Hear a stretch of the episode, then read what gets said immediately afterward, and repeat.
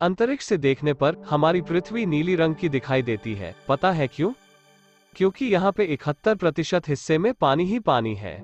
लेकिन इतना पानी होने के बावजूद हम इस पानी को पी नहीं सकते। क्योंकि समुन्दर का पानी बेहद ही नमकीन होता है।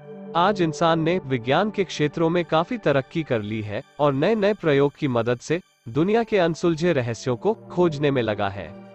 लेकिन आज भी इस धरती पर कुछ ऐसे रहस्यमय और सवाल मौजूद है। जिनको सुलझा पाना आज तक संभव नहीं हुआ है।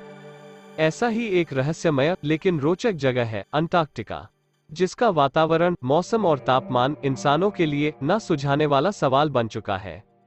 तो आइए जानते हैं, अंटार्कटिका के मोटे बर्फ़ के नीचे आखिर कौन रहता है? अंटार्कटिका धरती का वो कोना है, जहाँ हड्डियों को गला देने वाली ठंड पड़ती है। इस जगह को साउथ पोल के नाम से भी जाना जाता है। एक ऐसी जगह जहाँ दूर दूर तक केवल बर्फ़ की मोटी चादर ही दिखाई देती है। जहाँ जीवन की कल्पना कर पाना भी बहुत मुश्किल लगता है। ऐसी जगह पर इंसानों की बस्ती होना नामुमकिन है, क्योंकि यहाँ का तापमान और ठंड बर्दाश्त के बाहर है। अंटार्कटिका में पिछले 14 लाख सालों से बारिश की एक बूंद भी नहीं गिरी है। लेकिन इसके बावजूद यहाँ पर दुनिया का बयासी प्रतिशत साफ़ पानी अंटार्कटिका में ही मौजूद है। सत्रहवीं शताब्दी में अंटार्कटिका हम मनुष्य से बहुत परे थे। लेकिन सन 1820 में रूसी शोधकर्ता एडमिरल मिकाइल पेट्रोविच लाजरफ और फैबियन गॉटली बेलिंगशाउजन अंटार्कटिका की खोज करके दुनिया को अवगत कराया। हालाँकि उस समय इसे आधिकारिक नाम नहीं दिया गया था। लेकिन बाद में कुछ वर्षों के बाद अंटार्कटिका को दुनिया के लिए सबसे रहस्यमय जगह में से एक माना गया। दोस्तों, अंटार्कटिका दुनिया का दक्षिणतम महाद्वीप है, जो कि दक्षिण ध्रुव के बीचों बीच स्थित है।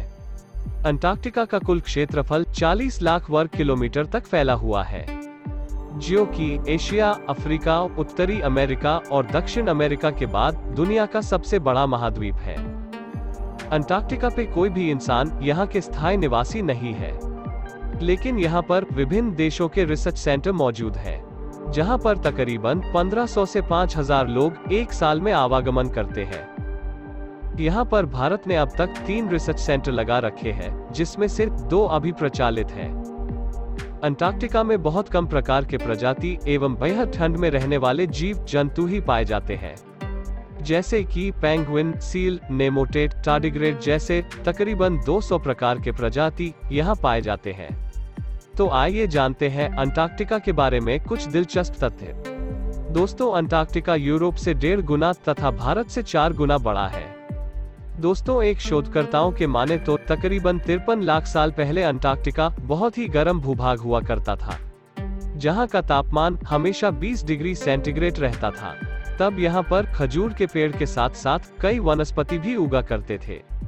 लेकिन यकीनन उस समय यह भाग पृथ्वी के दक्षिणतम बिंदु में न होकर यह भाग पृथ्वी के मध्य में हुआ करता था।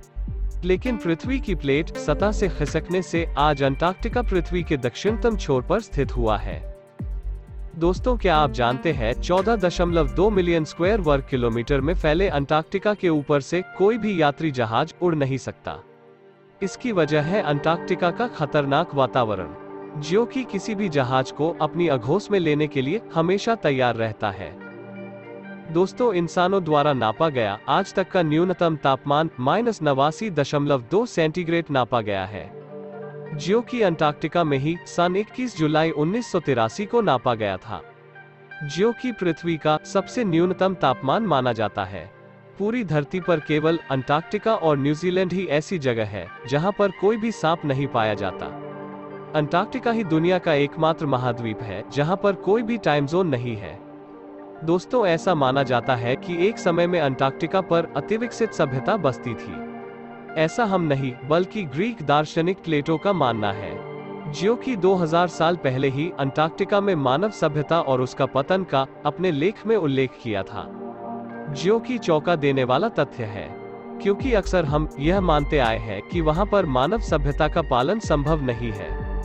लेकिन यह सुनकर कुछ रोमांचक मनुष्यों ने अंटार्कटिका में सभ्यता पर रिसर्च करना शुरू किया और वहाँ पर जाकर खोजबीन की। तो कुछ अवशेष और जो तथ्य सामने आए, वो ग्रीक प्लेटो के अनुमान के मुताबिक हुबहू मिलता जुलता था। जो की दुनिया को हैरान कर दिया। पर कुछ वैज्ञानिकों का यह भी कहना है कि हज़ारों साल पहले हमारे अज्ञात इतिहास में हमारे ही कुछ पौराणिक सभ्यता के लोग उस समय उस जगह पर पहुँच गए थे और वहाँ भी बस चुके थे। और यह भी हो सकता है कि वहाँ पर रिसर्च कर रहे कई लोग कुछ अवशेषों को दिखाकर झूठे भ्रम फैला रहे हो। सच आखिर कुछ भी हो, आज तक रिसर्च हो रहा है, और इन सबसे महत्वपूर्ण नेचुरल एलिमेंट की खोज और कई साइंटिफिक रिसर्च आज लगातार हो रहा है। तो दोस्तों, आपका क्या कहना है अंटार्कटिका के बारे में? कमेंट में अपनी राय ज़रूर दे। आज के लिए सिर्फ़ इतना ही, फिर मिलते हैं एक नए टॉपिक के साथ। तब तक के लिए नमस्कार।